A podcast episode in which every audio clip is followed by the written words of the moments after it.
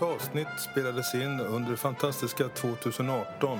Det kanske blir ett par konstiga klipp under dagens intervju och det beror på att vi delade lokal med övriga kongressdeltagare och ibland så blev det för mycket bakgrundsljud.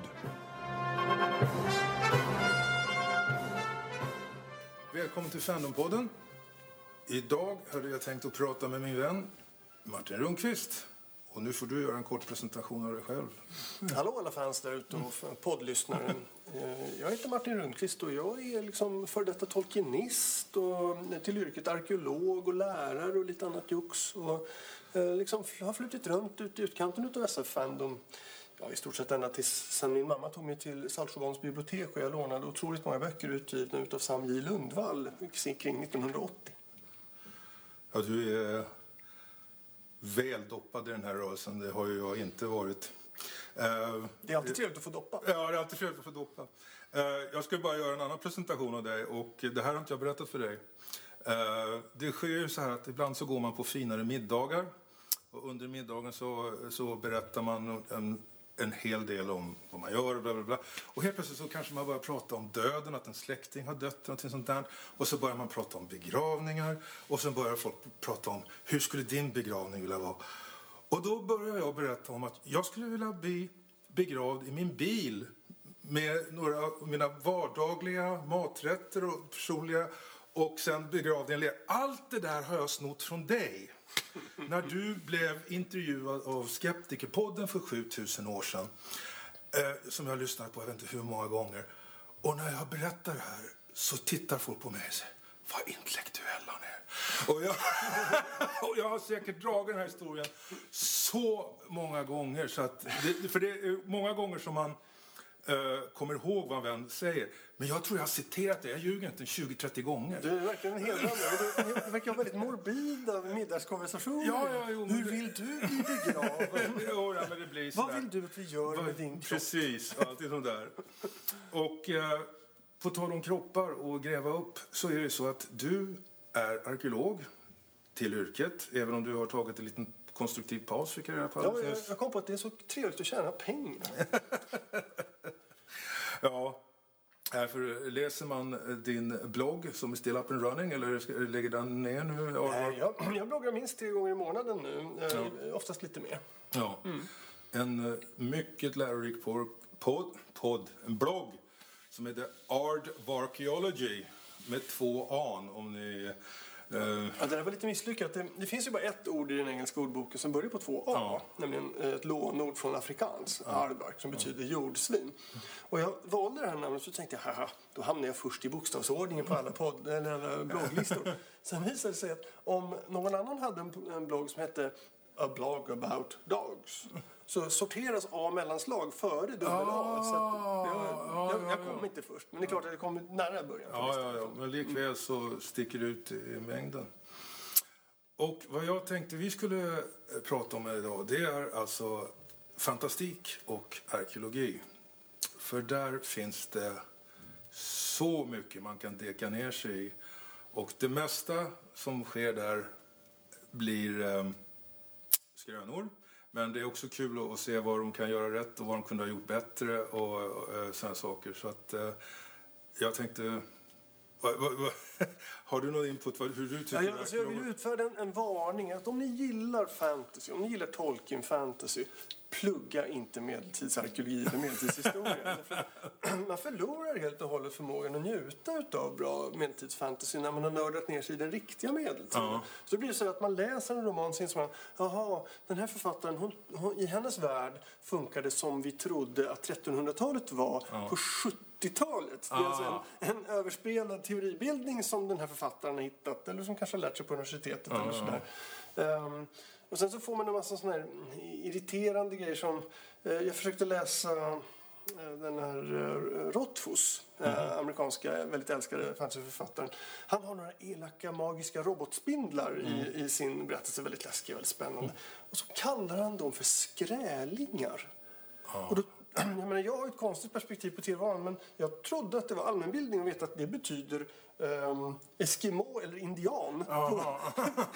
och då kunde jag inte fortsätta läsa. Jag tyckte det var larvigt. Ja, liksom. ja, ja. Uh, och den här typen av problem har ju inte den genomsnittliga fantasyläsaren. Så att, uh, nej, nej, nej. Var försiktiga liksom. Sabba inte er, er, er, er njutning. Så att jag får nog säga att um, sen, sen jag utsatte mig för det här självskadebeteendet så, mm. så har jag blivit mer av ett SF-fan. Jag läser mycket mer SF än fantasy nu för tiden. Även om det blir någon bok mm. då och då. Jag tror att det senaste jag läste var nog uh, Lois McMaster Bujolds bidrag till, uh, eller den uh, långnovell som hade blivit uh, Hugo-nominerad förra året. Mm. Den var rätt hyfsad, den var rätt okej. Okay. Ja. Mm. Likväl så finns det arkeologer i science fiction. Jag tänker på Stargate. Där, ja, just ja. det. Där det finns en onda, onda faraoner på andra sidan ja. dimensionsportalen. Mm. Ja. Det finns väl både en eller två filmer och en lång tv-serie? Ja. ja, och jag har sett filmen Uh, Stargate, tv-serien, tror jag fortfarande har ett rekord. Jag tror de har gjort fler avsnitt och spin-offs av Stargate än Star Trek. Oh, just, just. Ja, uh, jag kanske ljuger nu. Men det, det, var inte James Spader huvudrollen i, i första uh, filmen? Kurt Russell och... Jo, kan vara James Spader, ja. Jag har, men det, det, är inte mycket arkeologi där kan man väl... Ja, lite är det väl. Men, det är ju Egypten-inspirerat. Ja, precis. Mm. Mm. Men bara för att fråga. Även om man kan hieroglyfer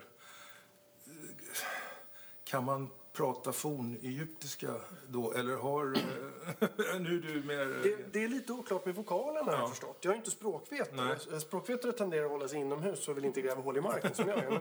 Men, äh, äh, när man började studera äh, hieroglyferna och knäcka dem mm. på 1800-talet då hade man väldigt stor nytta utav en, en grupp kristna egyptier som kallar sig för kopter. Mm. Eh, kopt är helt enkelt ordet Egypten, fast mm. sammandraget. Då.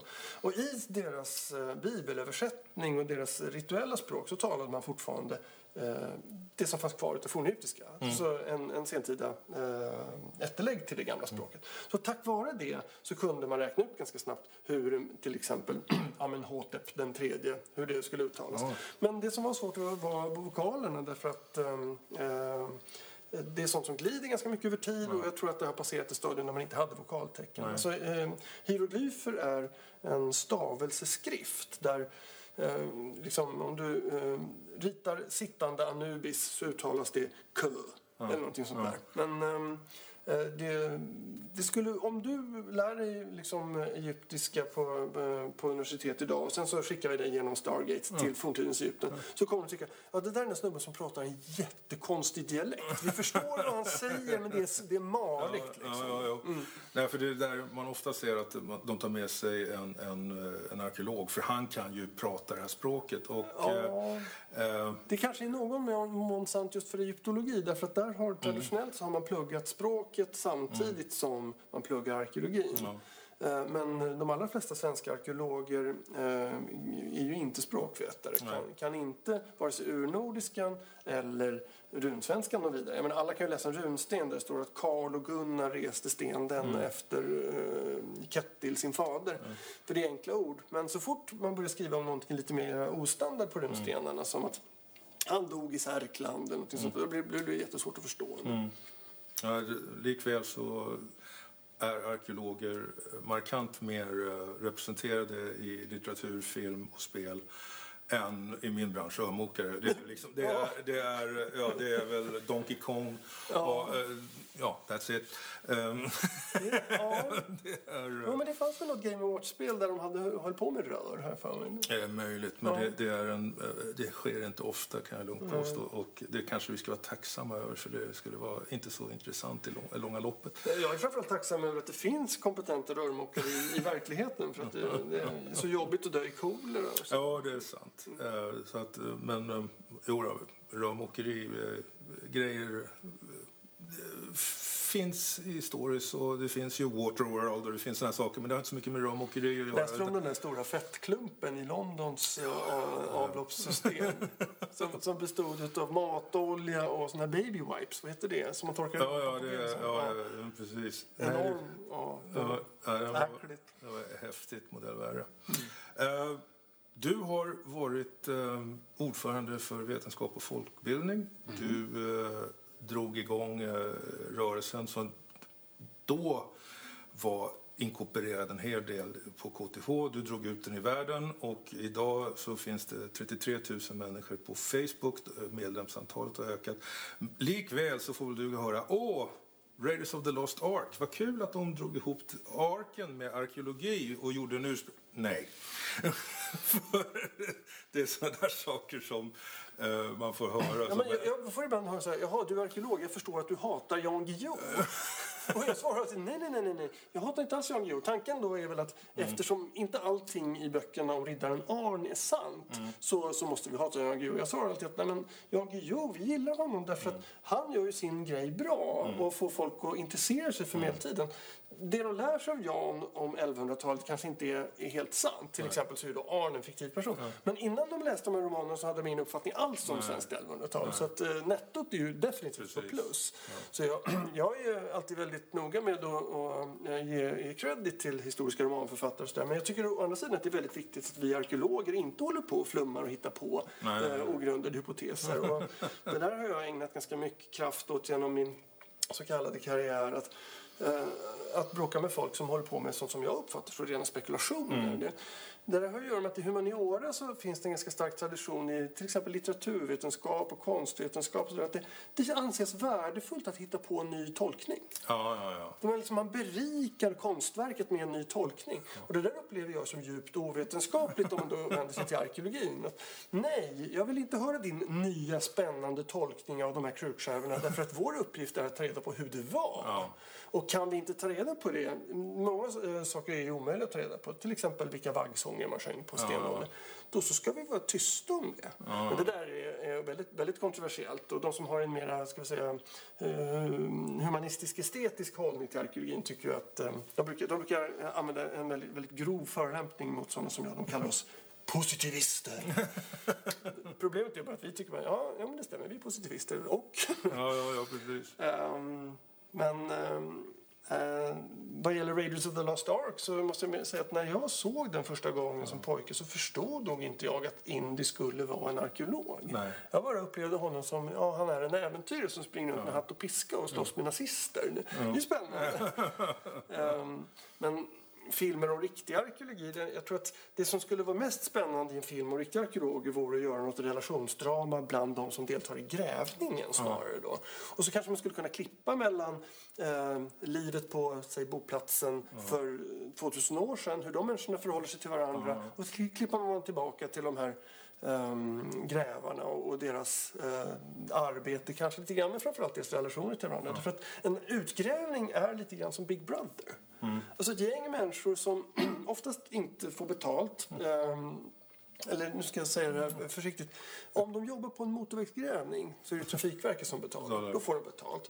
Men i många fall så känner de inte varandra. Nej, Utan nej. plötsligt så kommer de till den här arbetsplatsen där de ska jobba hårt och fysiskt i tre månader tillsammans. Och sen så kommer de att skingras igen. Ja, ja, ja. Det är en väldigt speciell miljö. Och jobbar man som jag har gjort då med metallsökare, amatörer, studenter och sådär. Mm. Då, då är det en ännu mer eh, speciell miljö där ens ens, ens nördiga kompis i 45-årsåldern kommer och gräver ihop mm. med de här 20-åriga eh, mm. studenterna. Liksom, och hur de relaterar till varandra. Och så kommer ett par eh, hembygdsföreningsmedlemmar i 70-årsåldern. De ska också vara med och gräva. sitter de där hålen liksom och rotar. Det, det, är, det är en väldigt skojig miljö. Jag tror att det är, vill man göra någon slags realistisk arkeologi, arkeologifilm så är det där, där är det man ska titta på. Ja, ja, ja.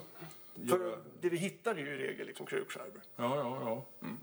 Men eh, till och från så sker ju de här eh, roliga grejerna. Mm. Och eh, då blir det ju mastodontgrunker. Men eh, som sagt. Ja, de största grejerna på senare år är väl dels Sandbyborg på Öland där de upptäckte mm. en Pompeji-situation, vilket är väldigt ovanligt. Ja. Eh, där folk har blivit eh, mördade under en räd och, de har ja. lämnats i sina hus. Ja. Eh, angriparna har stängt dörren och gått därifrån. Ja. Så alltihopa bara fått, fått vara. Ja. Det har vi aldrig sett någon annanstans. är... och, och, innan dess så var vi väldigt upphetsade i många år över de stora fina stenåldersboplatserna i Motala. Mm. För att de är väldigt, väldigt gamla från jägarstenåldern och dränkta i vatten som aldrig har torkat ut. Så att de har liksom le, le, legat mm. i en syrefri miljö. Mm. Så mina kollegor från Grädde i Motala de blev helt blaserade. De hade ju liksom eh, plastkassar fulla fulla med eh, spjut, eh, och spjutspetsar i ben och sånt där. Sånt som man kanske hade två exemplar av tidigare. Liksom. och, och hittade alla möjliga fantastiska saker. Så det, då och då som sagt tittade jag fram coola grejer. Men, mm. Eh, de flesta grävningar är lite mer, lite mer banala. banala ja. mm, mycket beroende på att um, den här gamla klassiska konflikten mellan arkeologerna och grävskoporna den är i stort sett inställd nu. Alltså, flera år innan du beställer dit grävskopan mm. till din byggplats så har arkeologerna undersökt vad chanserna är att det ska dyka mm. upp något. Och de kan ha sagt att äh, men här bränns det, här är det klokast att ni flyttar motorvägen 200 meter. Alltså vi säger ju aldrig det. Vi, vi vill ju snälla bygga den här så vi får gräva ut den. Men, men vägingenjörerna betalar oss i förväg för att få veta var de coola grejerna är och i stor utsträckning så, så kan vi hitta dem då i förväg ja. utan att faktiskt gräva ut dem. Så att, ja. Ehm, och det, det bidrar ju då förstås till att de, de riktigt feta grejerna blir ju inte utgrävda. Nej, nej, nej, nej, nej. Det var roligt att du sa det att det, det kommer ett gäng man ju tänka sig att det är som en västern-tema. Det kommer ett gäng främlingar som ska gräva på gården. Oh. Vad de kommer in Men det, det, det, det, blir ju inte så i moderna tappningar. Nu, nu måste... ja, det kan ofta bli lite ja. främlingskap eftersom eh, de som eh, vi omger oss med på de här platserna är dels ofta lantbrukare mm. och, och lantbrukarens familj. Och sen så är det också folk som jobbar med vägbygget. Mm. Uh, visserligen en del vägingenjörer men också en hel del byggarbetare. Och där kommer de här ofta väldigt unga, nyutexade filkandarna och filmaggarna mm. från universitetet mm. som i många fall har en stadsbakgrund mm. som liksom inte vet något om jordbruk eller mm. vägbyggen eller sådär. Så det kan bli ganska kul eh, kontakter där. En, eh, vi har ju alltid grävmaskinister på grävningarna.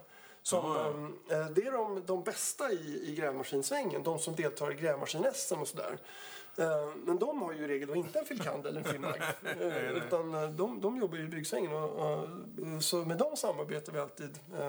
De här bästa grävmaskinisterna brukar välja arkeologiska jobb därför att där, där behöver man den här skillen. Ja, alltså, att kunna plocka upp ett, ett kokt ägg med skopan. ja. um, när det gäller, vi pratade en hel del om filmer. Uh, böcker.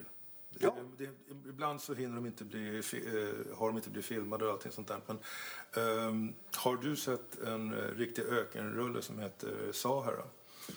uh, baserad på en bok av Clive Cussler om Dirk Pitt. Mycket vansinnigt namn. Dirk. Dirk Pitt, ja precis. you found a coin. I found the coin. The end of the Civil War, a battleship carrying a secret shipment of gold vanished without a trace. Where in the hell did you get this? On the Niger River in Africa. You got 72 hours. At the boat. No. Jag förstår att de ville försöka sparka liv i... Indiana Jones tjänar pengar. Kan vi göra det i modern miljö? Ja, det är klart du kan göra. Det kommer bli en succé. Och sen satsar de satsar en jäkla massa pengar och det är liksom tyvärr, det rann ut i sanden. Och jag måste säga att när det gäller Indiana Jones, det är, okay, det är fantasi. Det är Men de, de, de gräver efter bibliska prylar i bibliska länder.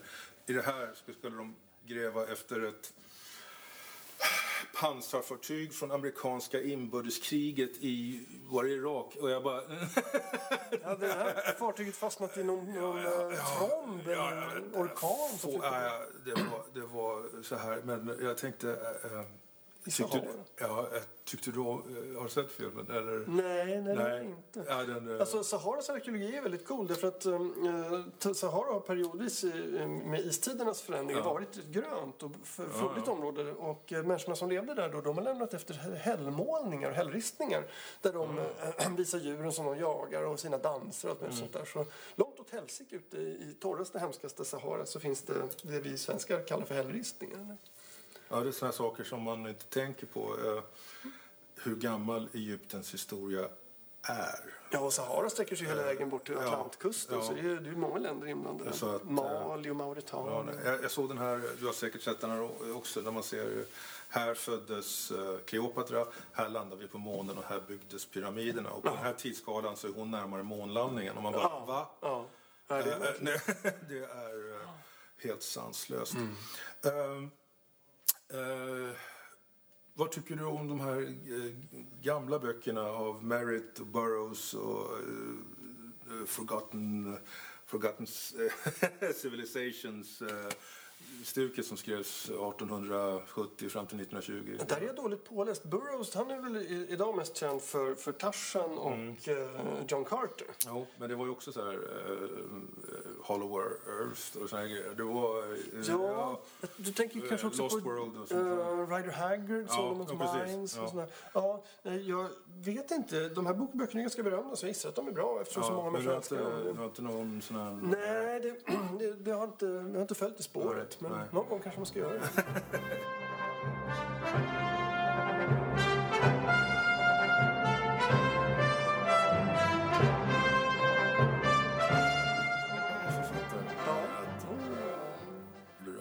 En annan sak som jag vet att du eh, brinner för, det är brädspel.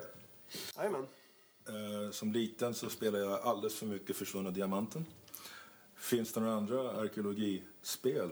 Ja, jag har en liten samling faktiskt. Jag har tröskat igenom de flesta. Jag, jag är inte samlare, så jag gör mig av med dem om de inte är bra. Men jag vill, vill särskilt eh, slå ett slag för det spel som på, på engelska heter Thebes och som har eh, Tutankhamons grav på omslaget. På tyska heter det Jenseits von Theben som betyder eh, bortom Thebe. Det är ett jättekul arkeologispel. Det utspelar sig 1902 och eh, eh, det går ut på att man ska åka ner och rota och pl- plundra kulturarvet i, i Mellanöstern och Egypten sådär, liksom på Kreta och Grekland. Och, och så ska man anordna eh, utställningar i, eh, i s- västerlandets storstäder och, och bli berömd. Man kan också bli väldigt berömd genom att åka mycket på kongresser. Eh, Där ökar, ökar poängen liksom exponentiellt så man måste vara försiktig så att inte en spelare åker på alla kongresser för då, då vinner hon direkt för att hon har fått så mycket. Ja, ja, ja. Och samma koncept men samma koncept med lite andra regler eh, som också är väldigt bra är eh, Pergamon. Okej. Eh, som är ett väldigt trevligt nyare spel. Eh, det är två fabbisar och eh, Mykerinos. Eh, väldigt trevligt. Då är man i Egypten och eh, har anställt jättemycket bönder som gräver åt en och så ska man liksom skaffa sig rika engelska mecenater som pröjsar Ah, ja, så man kan avlöna de här bönderna. Jag skulle nog säga att det är mina tre eh. Favoritspel. Eh, jo, men sen så också Tikal. Tikal är jätteroligt. Eh, eh, det är eh, eh, samma konstruktör som El Grande. Eh, Jag kommer inte ihåg hans namn nu. Eh, eh, I Tikal, de har en så rolig premiss. Där har varje spelare representerar en arkeologisk expedition som har fått ett grävtillstånd någonstans på Yucatanhalvön i Mexiko. Och när de kommer till sin grävplats upptäcker de att de allihopa har fått grävtillstånd för samma plats. Aha. Och då stirrar de häpet på varandra och sen springer de ut i skogen för att försöka gräva fortare än de andra Ja, ja, ja. och hitta mer. Liksom. Och, så anställer man de eh, lokala ortsborna som ska, ska jobba på de här grävningarna. Och man kan eh, sätta beväpnad vakt på sina schakt för att förhindra att någon annan kommer dit och tar Ja, ja, ja, sakerna. Och sådär. Eh, Så att ni har ju ett där, eh, temat som återkommer gång på gång i arkeologispelen är att det handlar egentligen om, mest om att man vill bli berömd och, Ja, och hitta skatter. Och det, det finns väldigt lite eh, drag av det här kunskapssökandet som egentligen driver arkeologer. Ehm, Ja, tyvärr så är det ju så att det, det blir fel ibland. Jo, men sen får man Det- också ärligt säga att väldigt mycket av den kunskap som riktiga arkeologer tar fram är jättebanal och väldigt, väldigt nördig. Så det är så här, ja, vi trodde tidigare att keramiken såg likadan ut under 300-talet och 400-talet före Kristus i Östergötland. Men efter ett par års arbete med den här keramiken så kan jag nu se att i många fall så kan jag dela in det här i två olika grupper. En under 400-talet, en under 300-talet. Ja, Och då har alla somnat förstås. Ja, ja, ja. Och det där tror jag är en bidragande orsak till att mina lite mer eh, flumtolkande humanistiska kollegor vill hitta på spännande nya tolkningar. Därför att de tycker också att det är tråkigt att dela upp keramiken i två olika eh, perioder. Fastän de väl kanske, eh, om de ska vara ärliga, håller med om att den typen av kunskap är mycket säkrare än de här lite luftiga eh, tolkningarna som man kan eh, hitta på. Ja, ja, ja. Nej, jag är ju så pass gammal så att eh, jag kommer ihåg eh, Uppsala skolan och så var det Västgötaskolan Ja, på. Sveriges. Ja. Och det är inte många år sedan. Alltså, det Nej, det var ju framförallt på 80-talet med den där lustiga journalisten Dag. Stålsjö, ja.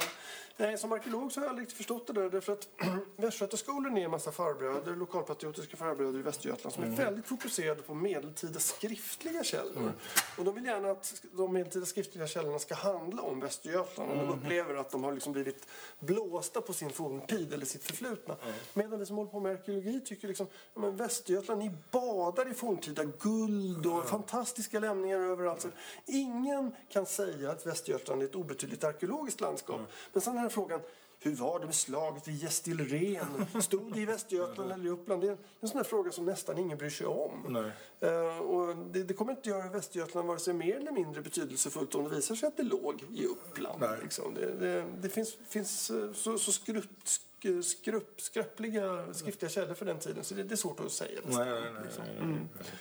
Men det är klart att lokalpatrioter finns ju överallt, även i Mälardalen. Jo, det finns en, en återkommande tendens att Birka ligger alltid i den lokala hembygdsföreningens arbetsområde. Liksom. Så de, det, väl, det finns bara en hembygdsförening som är nöjd med att Birka ligger där det faktiskt ligger på den här ön. Ja, ja, jo, jo, jo. Nej, jag, jag känner ju ett par killar som eh, de tror att, de har till och med sagt, skrivit om det, att eh, Birka låg på Gotland.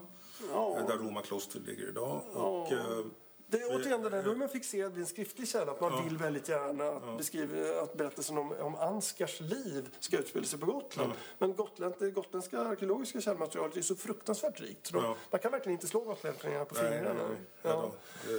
det. Eh, Min gamla kollega och handledare Gustav Trotzig han sa någon gång apropå eh, hästen Sleipner med de åtta benen som finns avbildad på gotländska bildstenar att eh, järnålderssamlingen på Historiska museet i Stockholm vilar på åtminstone åtta gotländska ben.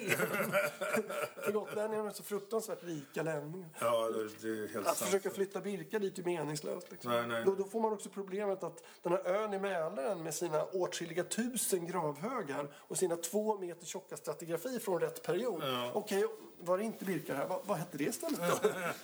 kan, ja. Nej, det är sånt som eh, ja, man får ta reda på. Det får tiden stand. ja, jo precis. Eh, Den som gräver får se. Den som gräver för sig, det var jäk, det är en t-shirt skulle jag vilja säga. Ja, Det- jag skulle gärna ha en sån. eh, Fast jag fick faktiskt en t-shirt av mina studenter häromåret när jag var ute och grävde. Eh, På den står det eh, En arkeolog är en vars karriär ligger i ruiner från början. Ja, den var bra. Den, Men den, då, jag hade varnat dem redan på kursen att försök inte göra det här till en karriär. Ni kommer att bli fattiga och olyckliga. Ehm, om vi... Det här är inte så mycket med arkeologi att göra, men antikviteter. Det går inte ofta hand i hand. Men ja, det, det kan ju göra det. För Plundras friskt. plundras friskt. Eh, jag visste inte hur friskt det här var, men eh, jag såg en dokumentär där de förde statistik över de mest inkomstbringande eh, ja, affärerna idag. Och nummer ett är krigsmateriel. Nummer två är uh, oh, hjärnsläpp, turism. Och nummer tre är antikvitet. Är det så illa? Nu tror jag att det här är, som du säger, skeptiska träd. Källa på det. Eh, Men när man ser alltså som den här silverskatten som de hittade i som ligger i ett bankvalv i England för Ungern vill ha tillbaks det för de kan vi pratar nästan en miljard kronor. Ja, men det är de här samlarna. Alltså. Ja, jag, jag, det- jag gillar inte det där. Jag är Nej. helt, främmande för det samlarbeteendet. Nej. För oss arkeologer så är ju eh, föremålet är ju tio gånger så intressant om det finns en ordentlig kontextbeskrivning. Om det är ordentligt utgrävt. Mm. Ja. Om det inte är någon dåre som har liksom, eh, eh, skottat upp det ur en åker och sen sålt det på Ebay helt anonymt. Nej, det, det där har vi tack och lov inte så stora problem i Sverige. Delvis tack vare att eh, förfäderna gärna kremerade sina, sina döda. Så det är bara bränt müsli kvar utav Ja, jo, precis. Eh, Uppsala högar är ju utgrävda till exempel, två av de tre. Och, eh, det, det var ju så masugnstemperaturer på de där bålen så att eh, Ja, ja, man det- tjänar inga pengar på att plundra Uppsala högar. Ja, ja, ja. Det, ja, det, det, eh, det, är en sån myt också som man har, hör också att ja, hade jag bara en metalldetektor så skulle jag springa upp på den här högen och jag skulle hitta så mycket. Men, så Ja, är, det, men, men eh, men den är, ju, den är ju 20 meter hög och en metallsökare går bara 25 centimeter Ja, ner i ja, backen. Eh, där kan vi ju däremot, eh, eh, om vi pratar eh, science fiction-grejer när det gäller arkeologi. Hur tror du arkeologin kommer att se ut om 50, 100, 250 år? Tror du att man kommer att kunna få en, en markröntgenmaskin som man inte behöver gräva alls? Eh, Ja, oh ja. Det jag skulle vilja se är nanoteknologiska utgrävningsverktyg där, eh, där du, hämt, du häller ut en påse med, med liksom nanomyror på din grävplats som eh, gräver ut en ett sandkorn i taget och spa, samlar all information eh, medan de håller på med det här. Eh, Så får man en jättestor digital modell av grävningsplatsen och de här myrorna konkar iväg stenyxorna och flint, flintfragmenten och benen och sådär, sorterar upp dem snyggt sådär. Eh, därför att alla utgrävningar är ju ehm, ehm, de är en förstörande metod. Liksom. Eh, Man eldar upp sitt eget källmaterial lite grann eftersom det går aldrig att gräva ett eh, kulturlager en gång till. Om det inte finns, liksom, Ja, ja, ja, det är så att man inte tänker på det. eh, om det Nej. inte finns mer av samma Nej. lager precis bredvid. Men just den, de kvad- två kvadratmeterna som du gräver ut i din provgrop, de är ju förstörda. Ja, liksom. nej, precis. Men då skulle man ju kunna ha nanomyror som dokumenterar allting på, eh, på, på en, en 20 millimeters detaljnivå. Och bättre noggrannhet än så kan ju ingen begära. Nej, nej, liksom. Jag vet inte om det här är en skröna, men eh, de hittade den här terrakotta-armén i Kina för ett par år sedan. Och eh, de säger det att vi vet att, så här går historien, den här armén håller de på och gräver ut och de vet att det där, grav, där är kejsaren begravd. Men vi väntar med det. Jag tror, som jag har uppfattat så är det alldeles sant det du säger. Ja. Alltså att uh, Shi Huangti som han hette den här snubben, den, den eh, första kejsaren som lät bränna historieböckerna, Mm, liksom, den korta uh, Qin-dynastin. Han uh, ligger i något som ser ut som ett berg. Mm. För de här eh, hade ju enorma mängder arbetskraft i sitt förfogande. Så att det är ett väldigt, väldigt stort företag att, eh, att gräva ut Mm. den här saken. Uh, Terrakottararmén och en del andra anläggningar är liksom kring den enormt stora gravhögen. Och, och förmodligen så är de ju en mindre, alltså en mer human version av ett äldre bruk där man faktiskt har offrat folk på riktigt. Eh, Det finns ju exempel på det till exempel från Irak eh, där eh, man hittade ett hemskt schakt eh, på 30-talet tror jag där eh, en, eh, en kunglighet har begravt och 40 pers har tagit livet av sig på rampen ner i, i gravkammaren. Liksom. Ja, väldigt, väldigt sorgligt. Eh, Folk, folk gör väldigt konstiga grejer. Ehm, Men eh, kinesisk arkeologi är fantastisk. Där är det väldigt mycket plundring också. Man ska minnas att de hade ju ett gravskick med gravgåvor fram till typ 1905. Så Jaha, att, eh, vill du ha tag på fint kinesiskt porslin då kan du plundra liksom gravar eh, hela vägen från bronsåldern fram till 1905 och där, där ligger grejerna. Och det gör folk i enormt Ja, stor ja, utsträckning.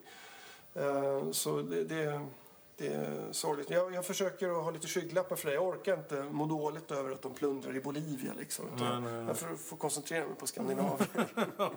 Nej, det där är, sen hade de ju den där kulturrevolutionen i Kina där de bestämde sig för att slå sönder allt gammalt. Och, ja, de förstörde ganska mycket grejer. Ja, och hade det inte varit för eh, Chiang Kai-shek som hade snott en helt brylar och stack över till Thailand så hade de ju eh, många saker från... Du tänker på Taiwan, eller? Ja, Taiwan, vad sa jag? Thailand. Jesus.